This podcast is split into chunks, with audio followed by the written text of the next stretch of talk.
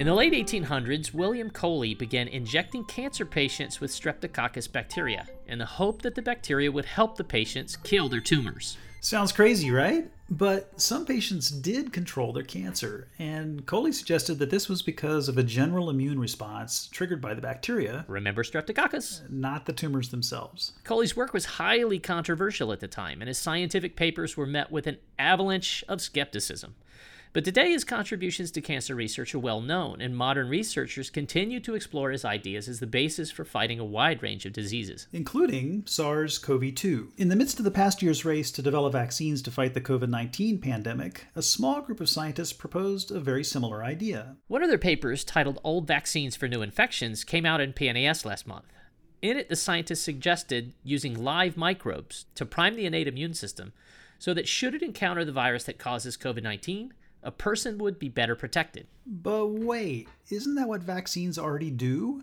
They educate our immune systems about bad guys before we run into the real bad guys themselves. Not quite. The key difference is that the authors of the PNAS article emphasized the effects of vaccines on the innate immune response, not the adaptive one. The adaptive immune system makes the antibodies that we usually think about and measure when we're trying to assess whether a vaccine will protect us. Here's a quick overview. Adaptive immunity happens when our bodies recognize part of a new invader and then mount a specific response to that part.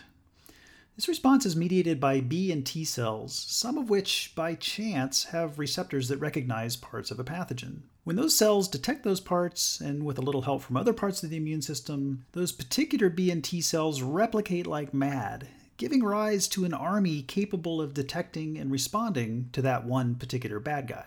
This process happens most every time a new pathogen gets a foothold in our body, or when you get a vaccine for some disease.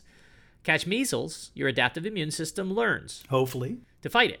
Get a measles vaccine and train your adaptive immune system to fight it before you meet the measles virus in the wild. But there's a big catch to adaptive immunity. It takes time for it to become protective. Like a week or two. And that's why you're not considered to have full strength immunity to COVID until well after your first vaccine. But of course, we don't always have that kind of time. Viruses and bacteria can replicate billions, if not trillions, of times in two weeks, so for most infections, we need a much more rapid response. An immune SWAT team, if you will, to deal with the bad guys as soon as we discover them. And that's what our innate immune response does. The world teems with potential pathogens, and thousands of species of microbes get on and into us every day. Best not to wait around for adaptive immunity. Best to use biological barricades, hand grenades, and flamethrowers while the sharpshooters and guided missile operators are getting their armaments ready.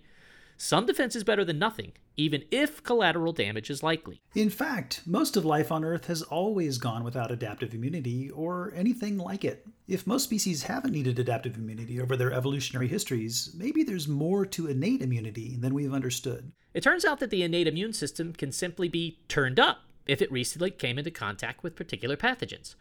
Some new bugs, especially live ones, seem to get our innate immune systems into a state of heightened alert, which can help us respond more effectively to an altogether very different pathogen than the one that pissed it off in the first place. This effect may explain William Coley's success in fighting cancers by injecting streptococcus. The show today focuses on the promise of live attenuated vaccines, or LAVs, in the control of diseases like COVID. LAVs contain live but weakened pathogens.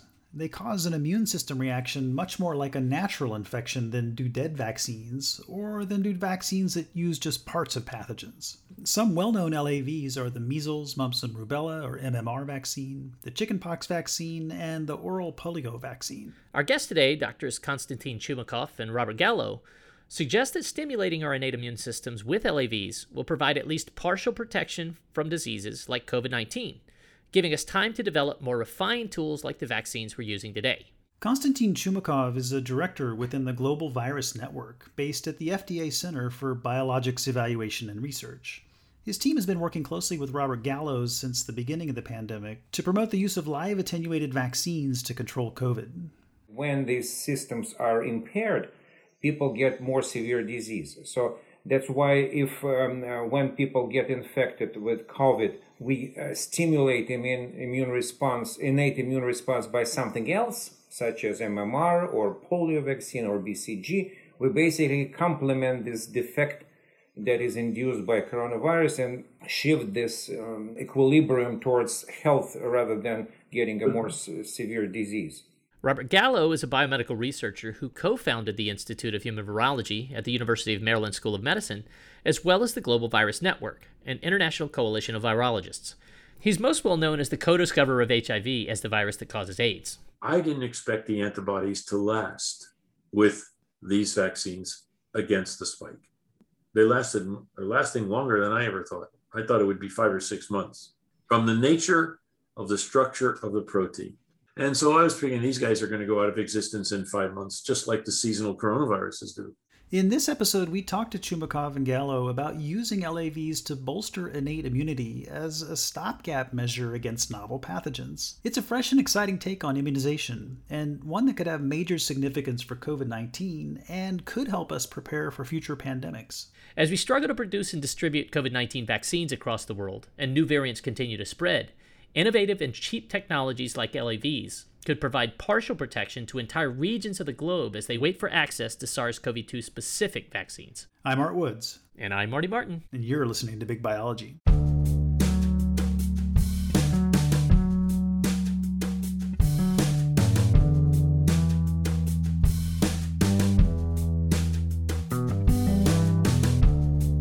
Well, let's let's jump into it and make sure we save plenty of time about the um, the PNAS paper that, that you and several colleagues had out last week that was entitled uh, "Old Vaccines for New Infections." There's no way to talk about this paper, I think, without doing some immunology. But but can I ask you, Constantine, to lay out how the immune system typically responds to a vaccine, knowing that there's a lot of diversity because there's a lot of vaccines out there, largely they're about inducing protection through adaptive immunity. And I think we want to take that route because your advocacy is about thinking about the innate immune system. So, can you tell us about the roles of the adaptive immune system, the B cells and the T cells, and what they do to confer protection? Yeah, well, I mean, when uh, people talk about vaccines, I think that 99.9% of them they mean adaptive immune response, uh, and perhaps more people uh, mean uh, uh, antibodies B cellular immune response, and uh, there is a good reason for this. Our body can uh, develop uh, molecules that recognize the pathogen, and it's, it's just, I mean, one of the miracles of nature. Uh, so that's why uh, the more simple or more ancient uh, protective system, innate immune um, response, is kind of is lost in the shadows. so of course um, we respond uh, to uh, new pathogens primarily by innate immune response. Uh, adaptive immune response is very uh, useful uh, when you encounter the pathogen for the second time around or third time because it takes time for our body to learn how to produce uh, antibodies and how to train T cells to recognize pathogens. But we have to survive for the first few days or a couple of weeks before uh, before this um, adaptive immune response uh, kicks in. So uh, the reason we survive the first few days uh, of infection and we recover, you know, just without even uh, antibodies from most of them, by um, activating immune response um, of this innate nature which includes some cellular components and um, humoral components such as interferon. So this is something that is often overlooked, and when uh, people uh, develop vaccines, they primarily, if not exclusively, target uh, this you know, adaptive component because they want to develop something that would give you a lifetime protection against the pathogen. And uh, they consider innate immune uh, component as a kind of auxiliary because, of course, adaptive immune response cannot happen without getting innate immune response involved. I mean, this innate um, uh, mechanisms, they are uh, essential part of the adaptive immune response that would lead to antibodies and T cells. But when the vaccine is already made, produced, licensed, nobody thinks, most people don't think about them as inducers of innate immune response. They only think that vaccines are good against the pathogen that they are made against. But uh, many years ago, uh, people started noticing that mm, uh, vaccines produce uh, by far more uh, broad uh, beneficial effect against uh, non-target pathogens. It the mm-hmm. first time was discovered with um, BCG, Bacillus calmette-guerin, the vaccine against tuberculosis. And when uh, in some countries in the 40s, uh, maybe even 30s, they started using mm, um, mass uh, vaccination with BCG, they've noticed that uh, the incidence of other diseases dropped precipitously. And it was kind of curious because it was not that TB was gone, but many other diseases were also suppressed quite significantly in the 1950s when uh, Albert Sabin was developing his oral polio vaccine, uh, it's a live vaccine against poliomyelitis, there were also observations that some viruses that would normally uh, circulate in a population would be completely wiped out by um, you know synchronous um, vaccination with oral polio vaccine. So, so what you're saying is that there's this sort of non-specific effects here. You're giving a vaccine for one thing, and then it's having effects on pathogens of another type that were not an intended target of that of that vaccine, right? Uh, this is exactly uh, the case. Yeah, yeah. And it was um, uh, confirmed uh, practically almost for all live vaccines that were tested for this. It is true for uh, BCG, oral polio vaccine, uh, mumps, uh, mumps, measles, and rubella, and in general, uh, measles containing vaccines. Uh, similar effects um, are observed with the smallpox vaccine and yellow fever vaccine. Uh, some experiments uh, in animals demonstrate that live influenza vaccines also have protective effects against uh, viruses such as uh, respiratory syncytial virus. In, in this PNAS paper, you're applying this idea to the COVID pandemic, and we want to dig into a bunch of the details of, of that. But just just quickly before we do, I want to talk briefly about this race to make a vaccine for COVID, right? So there's a bunch of different companies that have developed vaccines and many of them seem now to be very effective. Do they all do essentially the same thing and do they induce the same kind of reaction in in the body? Well, uh, I think that uh, practically all vaccines and there were more than 300 different um, projects uh, on, on uh, SARS-CoV-2 vaccine. Oh, 300! I didn't know it was that much. Mm-hmm. Wow. So they were all targeting uh, S protein, uh, spike protein, because it was known from other coronaviruses that um, antibodies to spike protein can protect. So that's why it was a kind of natural target. Mm-hmm. But of mm-hmm. course, it was just one mechanism. Uh, some um, uh, some groups uh, were thinking that they need antibodies. others trying try to elicit T cell response, and there are merits in both approaches. But at the end of the day, uh, vaccines that actually um, uh, were licensed, not licensed, but you know are being used right now under emergency use authorization, such as RNA, mRNA vaccines and uh, vaccines based on um, adenovirus vectors, uh, they elicit both. In fact, they, uh, you know, mRNA vaccines turned out that they not only generate very high levels of um, antibodies, but also they activate T cellular component. There's really not enough clinical data in clinical trials, but clearly the messenger RNA vaccines are working far better than anybody would have expected and are fantastic vaccine. I didn't expect the antibodies to last with these vaccines against the spike. And I was right and wrong. They lasted are lasting longer than I ever thought. I thought it would be five or six months. From the nature of the structure of the protein. And my colleague George Lewis and I and another Tony DeVico have been working on that concept that these antibodies all through are all short-lived when they have a lot of sugar molecules on the, the protein that you that induces the antibodies induce it in B cells that when they have that sugar molecules that certain B cells that don't mature properly into the fully mature plasma cells that makes our antibodies. And so I was thinking these guys are going to go out of existence in five months, just like the seasonal coronaviruses do, five, six months. So they'll be over and over, but they're mm-hmm. lasting maybe a year. They're not going to, I don't think they'll last longer than a year, maybe 10 months, 11 months, which is longer than I thought. And they can boost. And maybe we get we really get rid of the pandemic if we can get this distributed throughout the world. And, and the mRNA vaccines, that's I've heard a lot about those, but um, are those mRNAs for the spike proteins? Yes. Okay. And and are there other target other protein targets that teams have looked at or should be looking at, or is the spike protein is the obvious one? Uh, well, it is the obvious one. Uh, I, I, know that there is one vaccine that uh, is, uh, they are trying to target uh, matrix protein as well, so it's mm-hmm. more than one. And of course, uh, vaccines made from whole virions, like inactivated vaccines made from from the virus grown in cell culture, they also contain the whole, you know, range of viral proteins.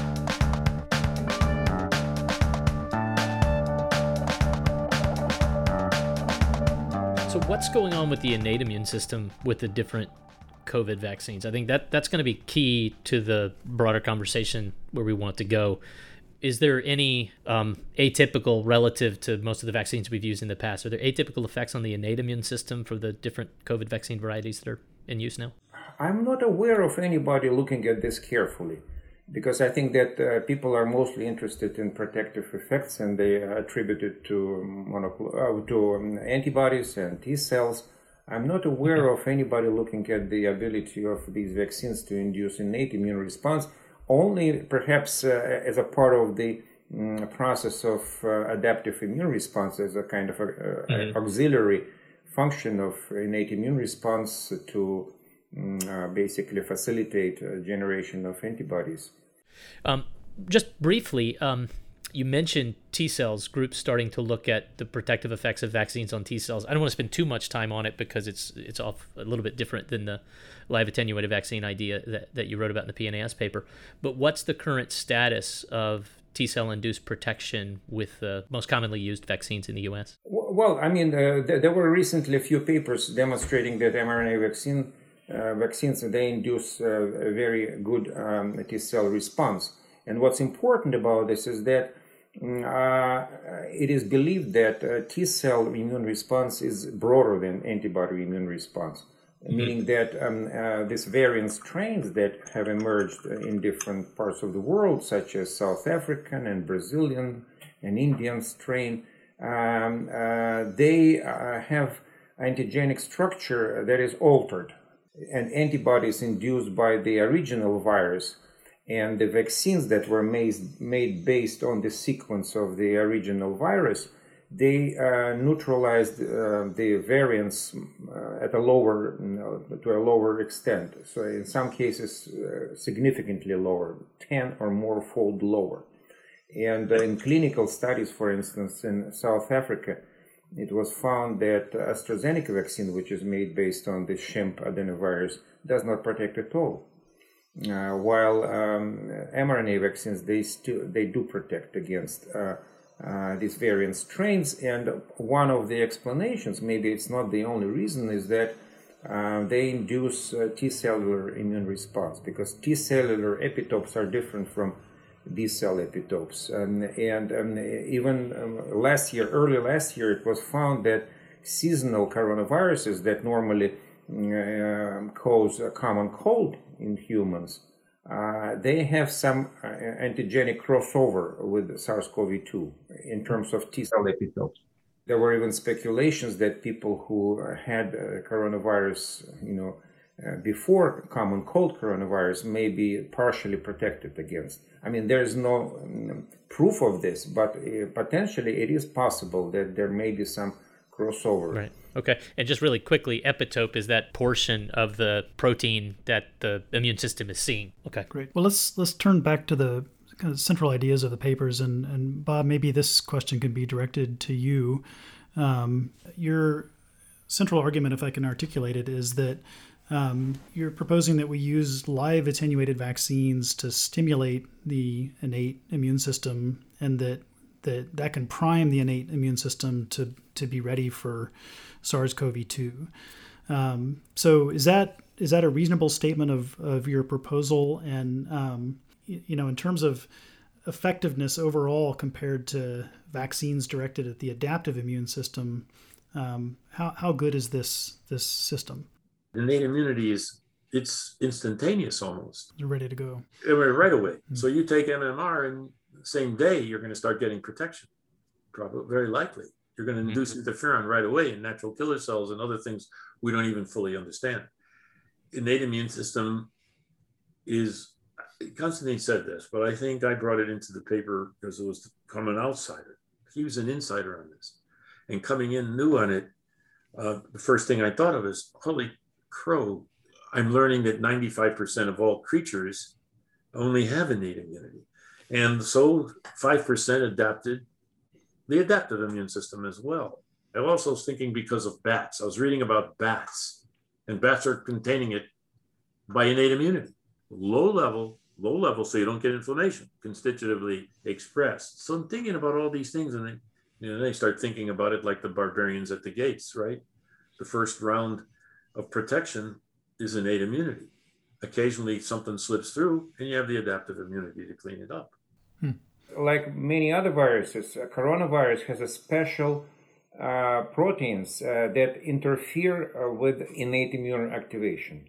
So there hmm. are um, proteins inside um, coronavirus genome that block interferon signaling pathways. Uh, basically preventing uh, our body to mount innate immune response and uh, it's it came out from the studies of the virus and it also was confirmed by looking at the genetic uh, background of those people who had severe covid mm-hmm. because the only genes that correlate with the severe disease are those that are involved in innate immune signaling meaning that when these systems are impaired people get more severe disease so that's why if um, uh, when people get infected with COVID, we uh, stimulate immune, immune response, innate immune response by something else, such as MMR or polio vaccine or BCG, we basically complement this defect that is induced by coronavirus and shift this um, um equilibrium towards health rather than getting a more severe disease. That was a very additional reason that attracted me that I forgot to mention as Constantine knows, one of the things I was recognized with the genome analysis of this early on, very early on, was that it had a, you know, viruses don't have much genetic information in general, and they don't like to waste it. It had, it had used a lot of its genetic information for trying to avoid innate immunity. But that's true of a lot of viruses. But I think this guy is more so. I mean, he's really worked on trying to avoid innate immunity. Uh, and if it's there ahead of time, you realize he must know that he's very susceptible to innate immunity if it's there properly. So he's worked out ways to try to do something about it. But if it's there in his face right on day one, this made sense. That was the thinking that that started us talking and talking and talking, and then finding others that are already involved. Uh, Constant and I were very much drawn towards the OPV. Jesus, very cheap, you know, 15 cents a pill or two drops of like a sugar on your tongue. It was so simple. You have to go back to your childhood if you had it. And we start thinking, oh, the, this is the obvious one. This, this seems like such a great idea. And, you know, the advantages are that we have a lot of these vaccines already available. They're cheap to produce. Presumably they could be distributed broadly in not too much time. So, so why, why didn't we use them this way for the coronavirus pandemic? Doesn't get funding, very little. I think part of it, we were certainly promoting with a grant attempt the OPV. There were certainly people against that because of fear that we felt was misplaced. They didn't see the total statistics. But then it's not really politics, but it's science policy problems of understanding in the population. And third, it was, I think, I, I have to say, I think it was also lack of knowledge. I can think about uh, another reason why it has not been used. Because I think uh, these vaccines, as Bob already mentioned, they're very inexpensive and very uh, accessible. You know, 15 cents a dose for oral polio vaccine, nothing can come close. And it's an existing vaccine, and uh, basically you can get no credit for creating a new vaccine because when you uh, when it's a pandemic of course most scientists rush uh, to develop and uh, want there's, to be the first. There's no glory in using an old vaccine. I mean, huh? it's not as cool as creating your own yeah. one. Mm-hmm. But I think it is critical I mean, maybe it's not critical for the developed countries such as United States and Europe, but for developing world, it's a godsend because it's been uh, our, uh, co-authors on this paper in PNAS. They've demonstrated that countries that use OPV uh, after the campaign, uh, all cause mortality among children drops 30%. No, it's amazing. Even in the absence of polio. So you give polio vaccine, there is no polio, but overall mortality against other diseases caused by even bacterial pathogens drop mm. precipitously. So, right. I mean, enormous uh, number of uh, children in developing countries don't die just because uh, these vaccines are being used. So, uh, uh, using them for this pandemic, uh, we thought, I mean, for, for me, it was a big shock that we basically hit the wall because mm-hmm. it's sort of a no brainer. So when, when, when you get exposed to coronavirus while you incubate it, why don't you just take the vaccine and you protect? I mean, maybe not 100%, percent mm hmm but even if you protect 50% of those who are already yeah. infected. Victory.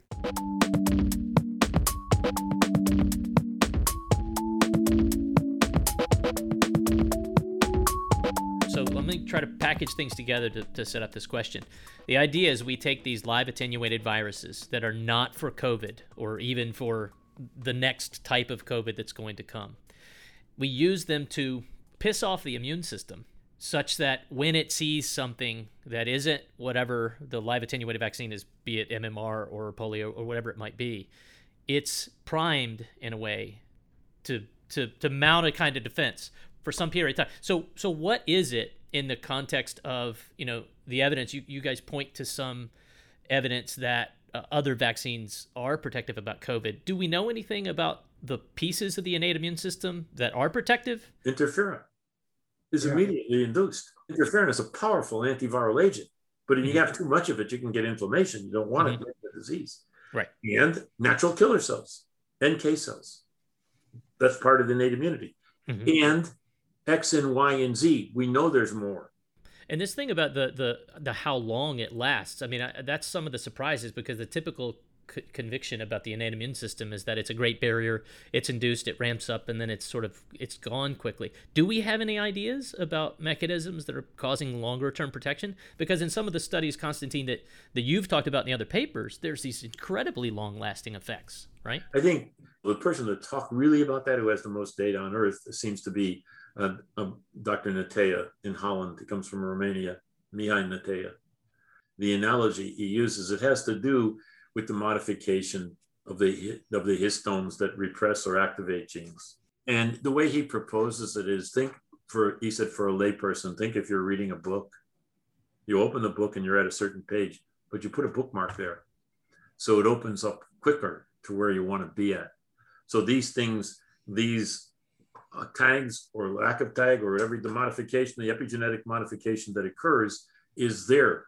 So, and it just makes it last longer. That's his interpretation. Yeah, that's a good one. Yeah. yeah. He says it's out to five months. I was shocked. I mean, I, I was thinking two weeks, three weeks. And Konstantin, you know, we still maybe maybe we'll get two months. I think Constantine, you you were thinking less. You know, maybe we better say a few weeks because we didn't know. Yeah, we, we were mostly thinking that interferon is the main mechanism for protection. And of course, interferon is induced, and this wave uh, elevated levels they last for a couple of weeks and then they uh, go away. But we have no idea whether the same trained innate immunity uh, phenomenon uh, is um, involved in um, other vaccines because uh, Mihai Netea he basically um, done a very good job in um, elucidating all this for BCG. He says the fact that you get the, the two weeks from interferon, but he thinks you still get the interferon because the marker is there and it comes out very rapidly. We don't know if that's true. He hasn't proven that even with BCG, I don't think, the mechanism for the five months. I'm not sure about that. I'd have to recheck, but I don't think he's proved mechanism when it's out to five months. But basically, uh, Konstantin is right. I mean, if you if you didn't have his claim, his data, you'd say, well, interferon lasts a few weeks, though, so it must be about only a few weeks. Well, let me, let me jump in here and, and circle back to um, something we talked about a few minutes ago uh, and invoke economic mechanisms. So Bob, you mentioned uh, historic lack of funding for work on innate immunity, and Konstantin, you mentioned lack lack of glory for using old vaccines. Um, so, so how big of a role does just the lack of money to be made uh, by by reusing old vaccines? How much does that inhibit their use in in these pandemics? Uh, is is there strong economic disincentives to to taking an, an approach like this? I mean, of course, uh, uh, this is, I think, uh, this approach is tailor made for public health institutions and organizations because, of course, you cannot make much money uh, selling old vaccines. Uh, uh, but on the other hand, um, uh, we must be prepared for uh, new outbreaks, new pandemics. Yeah, of course. And if somebody uh, thinks about what is the preparedness, how do we prepare for something that we do not know? We cannot make vaccines ahead of time. We don't even know what the next pandemic would be. But if you have this phenomenon uh, that allows us to um, basically reuse the vaccines for other indications, you create a stockpile. And as soon as something happens, you are ready to go on day one. You, you, you, you can actually break the back of the pandemic uh, before even if it becomes a global problem. So I think that this is kind of, again, to me, it's sort of a no brainer. This is the only broadly specific preventive tool that we have but, but a lot of people tell us, well, it's unproven. You have you cite some old studies, all the circumstantial, it's uh, observational studies. There's no pro- prospective studies. Uh, why don't you do it? Just do it. It's so easy with with vaccines like this. You need a little few dollars. You need somebody to support the truck. it probably would cost 0.1% of all the money that was spent on developing vaccines against coronavirus. So COVID has no doubt been, you know, an absolute scourge, but as an ecologist, I worry that this is not as bad as it potentially could be. So how are you thinking, or let me phrase the question differently, for the next one that will come, how should we start besides the stockpiling we've talked about? How should we start to prepare? with LAVs and otherwise? I think it should be pulled out of the hands of governments. I don't mean government is out completely. They have to fund it. They have to make oversight. They have to make really final judgments in some cases, I, I'm sure. But to drive the science should require something different, the best that we can get. I feel we have that in the Global Virus Network, a network of 68 centers of excellence throughout the world. And I think scientists should drive it. And you, we have task force on Zika, task force on and HTLV1, the first retrovirus, task force on HIV, the next big retrovirus.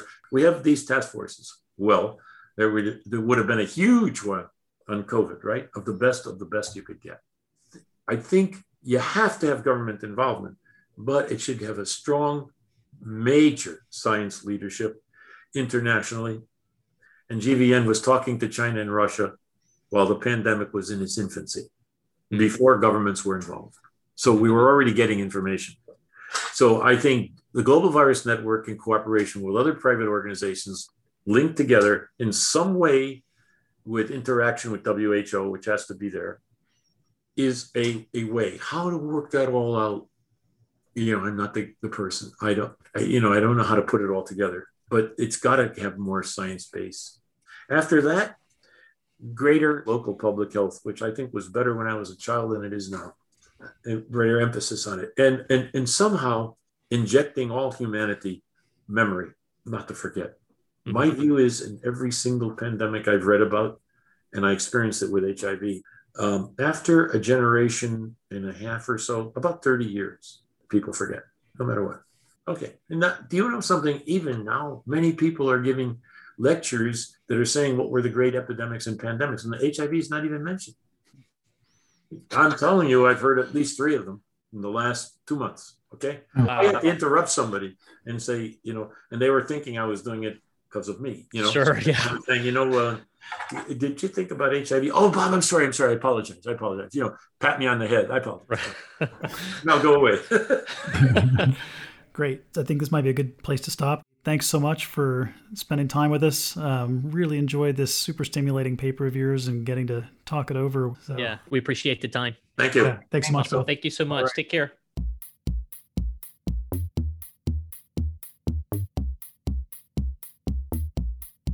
Thanks for listening to this episode of Big Biology. To support the show, please consider making a monthly donation through our Patreon page at patreon.com slash bigbio. You can also make a one-time contribution at bigbiology.org. Patrons that make monthly donations on Patreon also get access to awesome perks, like video recordings and early access to our Meet the Scientist interviews, where guests talk about their scientific heroes and non scientific hobbies. And don't forget your teeny weeny summer homework assignment.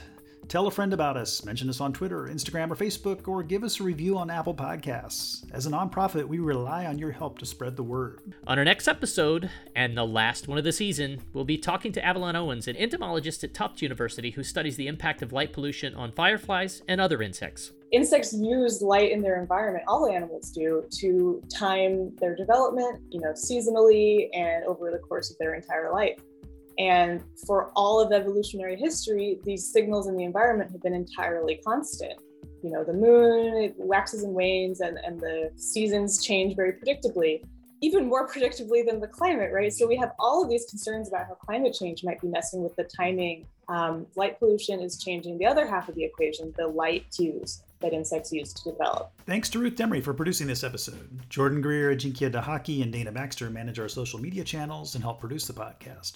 As always, Steve Lane manages the website. Thank you to the College of Public Health at the University of South Florida, the College of Humanities and Scientists at the University of Montana, and the National Science Foundation for support. Music on the episode is from Poddington Bear.